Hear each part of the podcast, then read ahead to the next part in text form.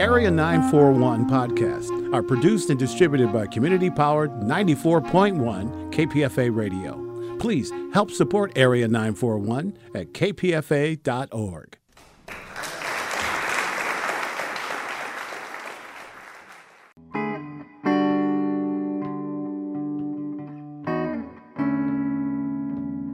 This is the Area 941 Radio Wolinsky podcast.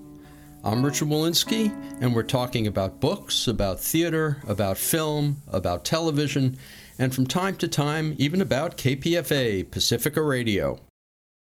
Paul Kantner, who died on January 28, 2016, at the age of 74, was one of the founding members of the great San Francisco band Jefferson Airplane, later one of the founders of Jefferson Starship. A legendary vocalist and songwriter, Kantner was known for his melding of rock and roll and science fiction in his lyrics, especially in the Airplane album After Bathing at Baxter's and in his great solo effort Blows Against the Empire. On February 9, 1984, my co host at the time, Richard A. Lupoff, who's a well known science fiction writer in his own right, was hired by Heavy Metal magazine to interview Paul about the relationship of science fiction and rock and roll. Dick Lupoff brought me along to Paul's place in Marin County because he knew I was a huge Kantner fan. We wound up talking with Paul in a barn adjacent to his house. I think that's what I remember. Before we started, Paul lit up a doobie and offered us hits. I declined, but Dick took a few. Unbeknownst to either of us, this was not an idle gift. As Grace Slick later told me, because Paul had smoked so much dope when he was younger, marijuana no longer affected him, and as Charlie Cockey, who collaborated with airplane guitarist Jorma Kaukonen on the song Ice Cream Phoenix on Crown of Creation, also told me, airplane weed was always powerful stuff, and Paul used to give this to reporters to watch what happened. Within minutes, Paul remained fine, but you pretty much had to sweep Dick Lupoff up from the floor. We set the microphone on a tree stump halfway between all of us. The interview was not meant for airplay, and we weren't focused on the sound, and the conversation was, to say the least, free ranging, mostly because Paul's mind didn't seem to focus on any one item, and Dick spent half the afternoon trying to stay upright. On top of everything else, Paul mumbled. After a lot of noise reduction efforts and filters, multiple editing passes, and whatnot, you're about to hear the most decipherable 19 minutes from the 70 minutes of recorded material. Special thanks to my old elementary school classmate Dennis Weiner for guidance on the remastering, but as they say, all the faults are mine. Stick with it. Paul tells a great Reverend Ike story at the end. You have a recent album. Who's your audience? I have no idea. Science fiction freaks, edgies, Edgies? people who are out there on the edge and, and look for it and sort of ride it like a wave. You've been in this business for a long time. Other We never called it a business per se. We, we haven't been in business very well, actually. For example, on my record, I blew the entire promotional campaign on it by telling the vice president of RCA that he was a fucking liar and he better not talk to me again or he was going to be fired unless he did it right. He lied to me. He's a new guy who just came in from Columbia Records. We're real sh- sort of the sharks. That's where they swim real fast. And Jefferson Airplane would probably never have survived in Columbia. But once you like you have one bad record there, you're gone. At RCA, they're more. I'm not quite sure what they are. They're not sharks, and then there's sometimes a little humanity there. In this case, though, this is a guy who had just come in from Columbia recently, the failure in Columbia, and was in had been brought into RCA for well, I don't know why it was there. In any case, in charge, and, and he just lied to me to my face and expected me to take it. And, what, and- what, what did he say? well, I had come up with a great promotion for the for the record. Like on the record, I scratched my phone number. There's a whole series of backwards elements in the record that if you were to decode them and, and call me on the and get my phone number from the record right and give me a call and give me the answer to the thing, I will give you my Porsche. Right? And it's a great it's a great idea, right? They even recognized it was a great rock and roll kind of promotion. Sure. You know Oh, what I mean? wonderful. Porsche is the rock and roll car, although they're not as good as they used to be. But it was a great idea, and they went for it. And so I went around and, and started working it out and, and telling Paris Siegel about it. And then the guy just backed off it for whatever reason. He didn't ever say what. He said, "No, I, I didn't say that." I said, "Yeah, you said that." He said, said in front of him, him, him, and him. And eventually, we were at a dinner with the president of RCA and this guy. And I just said, "No, you can't lie to me. You do, you do that, you're screwed." I and he just got up and walked out. I never talked to him again. And about two months later, he was, he was fired. He was not only fired from RCA, he, he also had to leave the country. And he ended up over in England. I'm not finished with him yet. I'm going to dog him for about another five years. I learned long ago to you just have to ignore a certain amount of things that go on, or you go crazy. I mean, with all the seeming injustice of the world and people getting away with so much, if you were if you have to concern yourself with all this all the time, you just go crazy. So you don't, and you deal with things that you can deal with, you can have an immediate impact on, and then if you have any energy left over, you can deal with those. To get back down to earth a little bit, you started 20 years ago.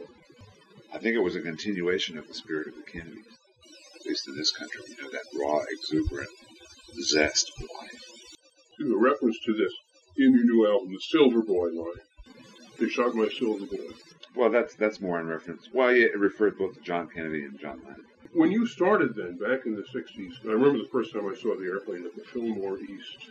I came from my office. I didn't have time to go home and change, I came from the office in my suit and white shirt and tie, and sitting there stoned and sweating, and slowly peeling away layers of clothes. Middle of the winter, of course, New York in January, dying. You reached a certain audience then, and and when I said, you know, who's your audience? This this this was not just a wide open type question. What I, I had in mind specifically is, uh, are these same people still there? Have they sort of grown up with you, and now they're you know like turning middle age and whatnot? Some, yeah. Oh, you you get it. You get a turnover, of course. Some people get tired of rock and roll. Yeah, we have a lot of old fans still, and you get a whole sped of new fans too. If, hopefully, one of the things about Jefferson Airplane, even in its, in its early days, was the literary nature of the band, starting with White Rabbit, which I guess is after Grace joined, but then Rejoice. Where did you pick up on Rebirth by John Wyndham, The Crown of Creation? I, I just read that when I was in high school, or not maybe maybe college, and it- long ago, you know. Yeah. And you, and whenever I read things, if I see a neat line or a neat idea, I'll just write it down in my book. I like to turn people on to books like that. Heinlein, too. I wrote I wrote a letter to Heinlein once asking asking him if I could use certain ideas. I can't remember which song which book now, but, but he wrote back to me and he said, "Oh my God, you're the first person out of thousands who stolen my ideas who's written has permission. I'm so happy." And he said, "My gardener went to, to tell Marty Balin that my gardener went to high school with him." so, blah, blah, blah. so it was a, that was neat. But yeah, we're we're all English majors. My novel is very much inspired, and I'm I'm not comparing it in quality, but it's very much inspired by the way Vonnegut writes. That sort of sort of little bits. Read one little bit, and it would be amusing and enlightening. Or you could read, you know, chapters and chapters and chapters and enjoy each little bit. He was really made for our generation with our short, winky attention span and all that sort of thing. Since you mentioned uh, admiring Vonnegut, I want to ask you two questions. First, what other science fiction authors are you particularly interested in? I mean, the, the, the standard ones, Asimov, Heinlein, that kind of stuff. You know a series called Cities in Flight by James Blish? I even think I read it many years ago. I don't remember it struck me that there are John some- Brunner hit me. I mean, there's any number of stuff like that, but I once I read it, I put it back in my computer, and I don't really have any reason to call it out. You read any Philip K. Dick? yeah, oh, I mean, Phil was in the studio and we were talking about music and what he likes. And he was talking about two people in particular, David Bowie and Grace. And he cited Blows Against the Empire, You al- great. yeah, he also cited you know, uh, the album. Yeah, she Yeah. has some nice licks on, on there. also uh, the song uh, Dragonfly. I never thought there were corners in time. That's Yeah, right. it's nice. Oh, he That's loved not the that. title of it. No, no, it's um, Hyperdrive. Hyperdrive. Yeah, excellent stuff. Yeah, Phil was very fond of it. There is such a huge overlap between science fiction and rock and roll. It's not that huge. It may Well- seem huge to us Mm, within science fiction looking out. yeah. I think on an overall whole, science fiction is not that popular of a framework. I mean, it's popular, but it's not as popular as say David Bowie is. Now. It's not a big. Oh no, that's not what I mean. What I, what I meant is, is the, the people who are interested in both. Yeah. Oh, sure. And every place that I've ever moved, Natural. yeah, through the music world, it's just full of science fiction nuts. Yeah, I was speaking of musicians. Yeah. That You're going through the whole audience as well, Well, of which I am as well, an audience and a Patti Smith talks about the rock and roll community yeah, being a, a certain mm-hmm. group of people. She's sort of science fiction only in quality of she is. she isn't oblique or, or outright science fiction, but just something about her. She's science fictional without being science fictional. She's like a character in a science in a future thing who writes strange things, but she doesn't have any of the science fiction world around her. She's just Patti Smith in Yeah. this world. But I sent something anyway. She said about our generation having a certain continuity and being drawn together by following certain ideas. And I think science fiction is one of the outstanding ones yeah. a lot of us are involved with. Whose music do you listen to now? Peter Gabriel, Joe Jackson. What about videos? Are you doing any? Oh yeah, we we're taught. As what most are, I mean, they're they're promotional items, and we're not movie directors, so we're in a in a new field. Have you thought of doing a video for any Rock and Roll Orchestra, and taking it into areas? We did a video for Rock and Roll Orchestra, but just it was a promotional video. Well, I guess what I'm after is, is what you feel your direction of movement is going to be over the next five years, ten years, Oh, I don't- whatever I you don't feel know like, next- over the next three weeks. We've never known. Yeah, that's Yeah. that's better. Next three weeks, we're going to be finishing a record and uh, playing. What about now? Planet Earth is a record album, but you talk about it also as a novel, you talk about it also as a film. Well, I wrote it as a film. No, I mean I didn't write a film script. Yeah. But being a movie person, kid, generation kid, I wrote. It just lapses into that, almost like this conversation lapses back and forth, from subject to subject. At times, it lapses just into a movie reference framework, from things like just pretend you're the camera, or you're doing this, so you can take a, a reader into a film-like thing and asking the reader to be the camera. Sometimes right along on the page. On one side of the page is, is the movie thing, and the other side of the page is the conversation. Do you know uh, the works of Michael Moorcock? Yeah, not well. He's a musician. Back to Planet Earth. What's the status of the novel now? You have a complete manuscript? Yeah, I mean it's a total experimental work, and I don't. It's I mean it's not what publishers would normally expect or accept. I would even. How did RCA respond to your putting out You and Me and Pooneil as a single? Well, that was what I say. That was our non-business-like year, and they didn't know what to do. They didn't know what to do with us ever. They wanted us to cut our hair the first time they got us. It's like in, in, in America, women, when they marry somebody, they always want to change them. They love them for what they are, supposedly, and then when they get married, they say, oh, well, you got to change this, this, this, this, this. You know, RCA tried to do that. And eventually we just started smoking dope in the studio. For a while, they were sort of like the, the country store kind of approach, where nobody was quite knew enough about what they were doing to be a shark about it. They would always give us a pretty good deal, You have full control of your album. As much as we could get anywhere. Although on NBC we just did a, a music show, just a lot of bands, so Chuck Berry and some groups like The Temptation. And even in this day and age, the people on the show said that we couldn't do White Rabbit because it was a drug song. I mean, we didn't even ask to do White Rabbit or wouldn't want to. You know, we were. And, but, but they said, you know, you can do anything with Yeah. White Rabbit. Oh, yeah, so, so that, that, that's the issue when you can come up. Yeah, that was sort of silly. In older days, we would have just done it. It was it's that sort of grace level in the band that she brought into the band. Like before, it was all on Jefferson Airplane. At the same time, which is nice. I mean, in those Yeah. days, it was that was what life was about, and it needed that. But while we were so sweet and lovable, sort of Beatles-like, Grace Grace's group, the, Ro- Ro- the Great Society, Yeah. came out with a with a with a pin that says the Great Society doesn't really like you very much at all, or something like that, just to be the black side of the, you know what I mean? This is for heavy metal. Do you read it regularly? Heavy metal. Oh yeah, I love the drawing. I started getting into drawing things on my when I was doing my novel, just drawing little ideas of what was going on, either for mem- first just to remember setups, you know, to describe it later, and then I actually I've never drawn before, and so it was a great step up, as crude as it was for me, and so and I got into heavy metal as being a great inspiration for a whole lot of levels. When you were a kid, what comics did you read? I was telling him Captain Marvel. 49 to 52. Detective Comics was and Batman Comics, I remember. Popeye, I forget it. Or Lulu was around. Yeah, I didn't get into that superheroes element. I was into and out of it before that came in.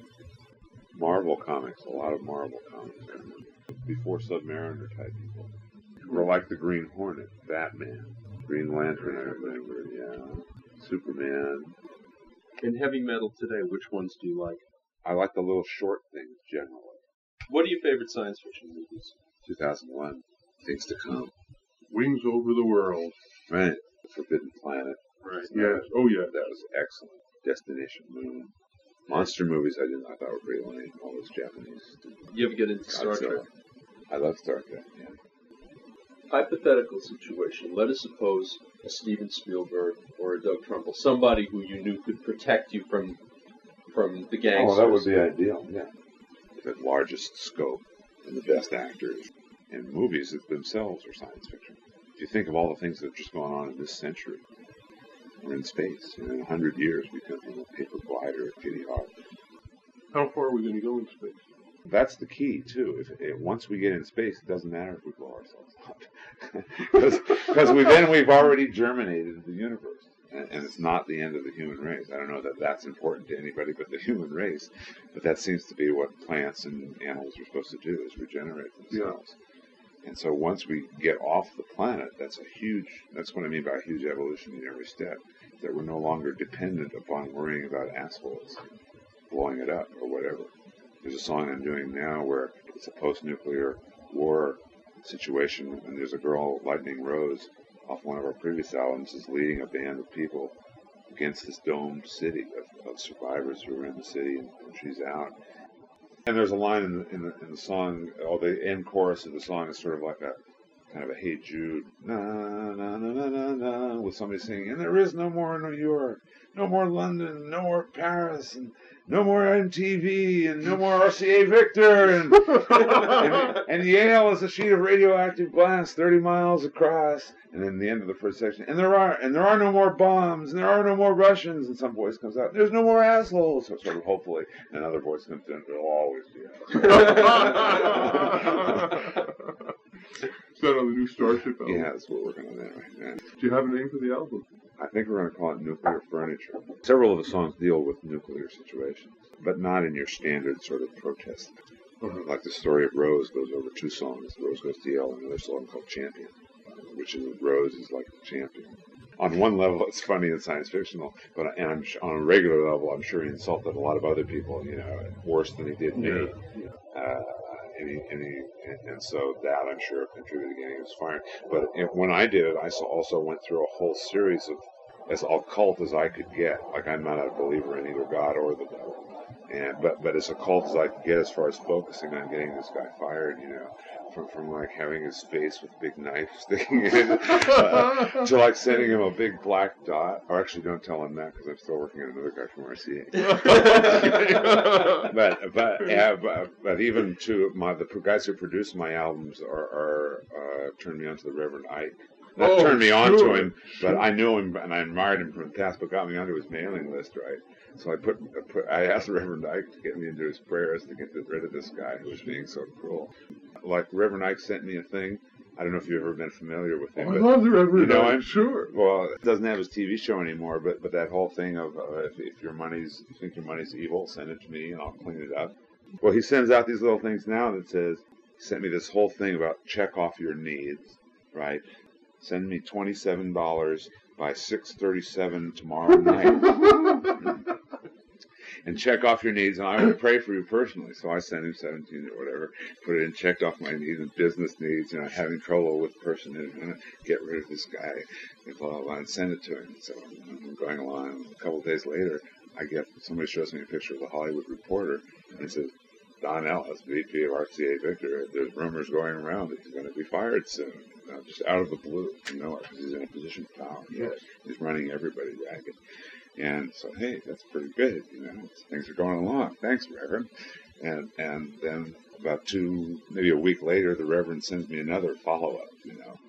Send fifty-seven dollars by eight eight thirty tomorrow night, and he sends a little metal star little thing. You, I don't know what you use them for. You can get them in hardware stores. They're just a little punched star. Take this star and put it in your shoe overnight. Uh, think on your check off your things and put them back in the envelope and send it back to me with fifty-seven dollars by whatever six thirty on tomorrow night. And well, I say, well, I already did it. I sort of ignored it. No, I, I sort of didn't. You know, I did it once, and that was good. It worked. Sort of. I was amusing. So I let it go, and then about two days later, I get I hear I hear through the mu- musical grapevine in the studios that not only is the present president of RCA who likes us leaving, but this guy who hates us, Don Ellis, is maybe going to be the president of RCA. this is just days after ignoring Reverend Ike's uh-huh. missive, right? So I start worrying, and I hey, I better send this in, put this in my shoe. Maybe he won't know that there was a, you know, I'll get it into. And, and so I do that, and then in the meantime, afterwards, another one comes at, at the same, just after I sent this one off, and and, and it says he sends a uh, one of those gloves that doctors use for proctology examinations. The Reverend Ike prayer glove. You punch it out of the plastic, right? And you have a little outline, and you put your hand in it, and Right. whatever you want, be it money or a loved one or somebody healed, put their picture in in the glove, or put money in the glove, or put write down what you need and hold it in your hand and pray, and think of me, and then take the glove off and include your check for twenty nine ninety seven, and, and and get it in the mailbox again by by the day after you hear this by six thirty, and uh, then I start rushing getting this down too, and I send it to her, and within this is about it's about Christmas time now. The president of RCA calls me up. Paul, I, I can't tell you much Christmas, but I want you to know that after the New Year, Don Ellis will no longer be with RCA. this is like within a day almost of sending it in, probably before the Reverend even got it. So I, I sort of hold hold faith in sort of some level of uh, Norman Vincent Peale like positive thinking. You know, if you're doing it for the right cause and if you're going against injustice. I hope you're right. The album Nuclear Furniture was released later in 1984 and rose to number 28 on the Billboard charts. Paul continued to perform with Jefferson Airplane and Jefferson Starship members over the rest of his life. Though still, I think, the definitive Paul Kantner can be found on three albums The Airplanes After Bathing at Baxter's and Crown of Creation, and the solo album Blows Against the Empire. Insofar as I can find, no novel by Paul Kantner ever found its way into print. To listen to more of these interviews, go to my website, bookwaves.com, or find the Bookwaves and Arts Waves podcasts at kpfa.org. Or you can subscribe to both podcasts via iTunes. Until next time, I'm Richard Wolinsky on the Area 941 Radio Wolinsky podcast.